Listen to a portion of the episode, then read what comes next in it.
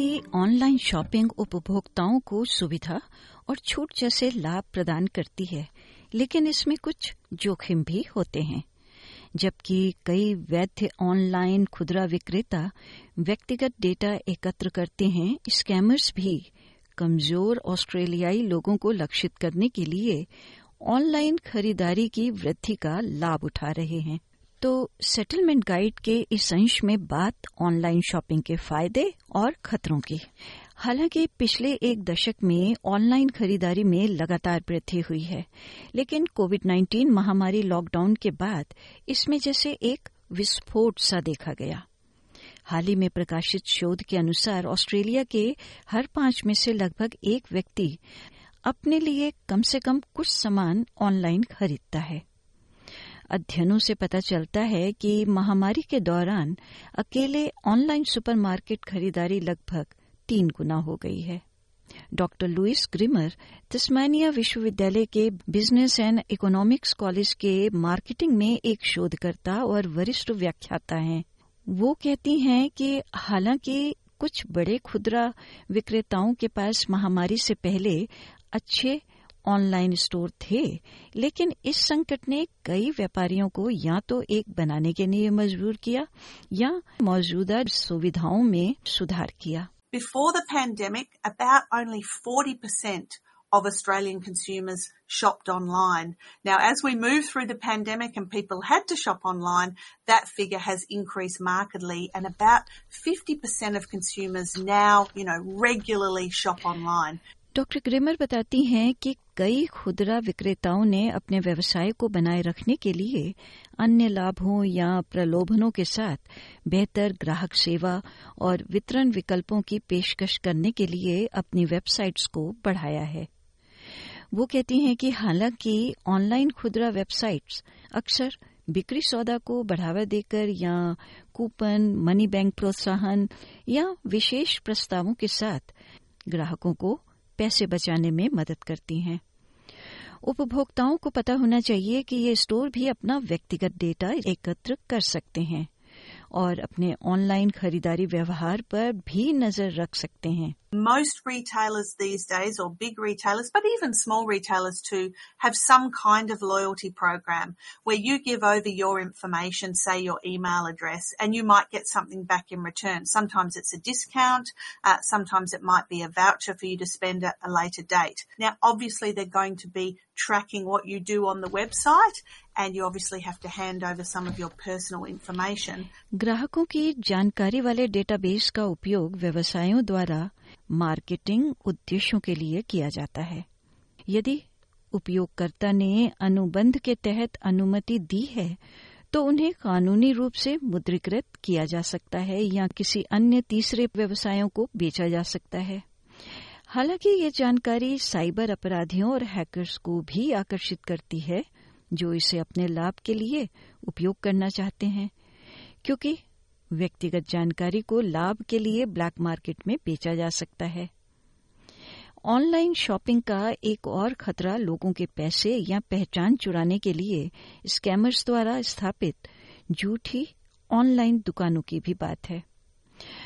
ऑस्ट्रेलियाई प्रतिस्पर्धा और उपभोक्ता आयोग यानी Australian competition and consumer commission की उपाध्यक्ष डेलिया रिकॉर्ड बताती हैं But what scammers do these days is they set up fake shops either on the internet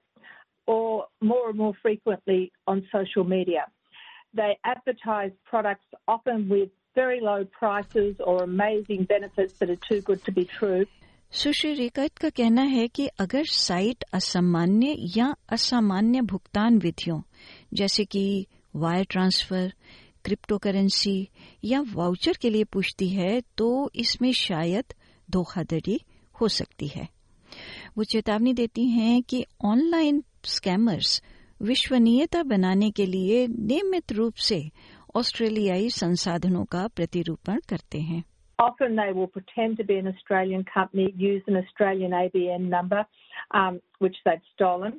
So that doesn't give you, it shouldn't give you great confidence. सुश्री Rickard online दुकानदारों को सलाह देती हैं कि वे आमतौर पर ऑनलाइन घोटालों से परिचित होने के लिए स्कैम वॉच वेबसाइट को देखें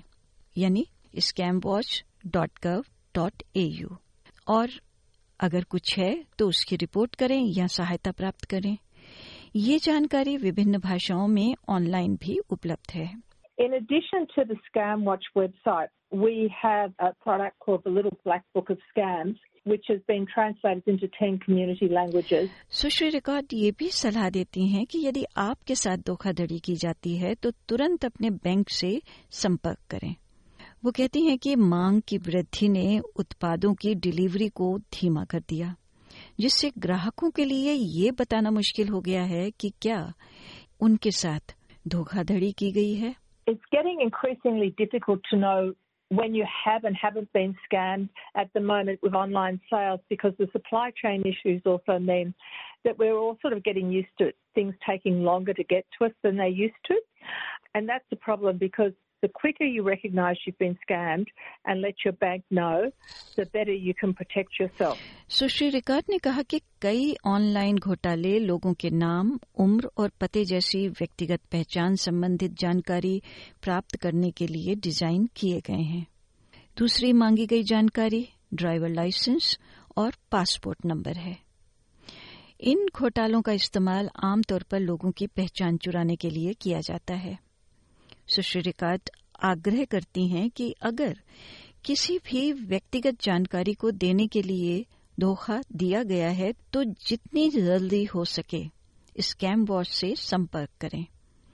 आप एक सरकारी वित्त पोषित संगठन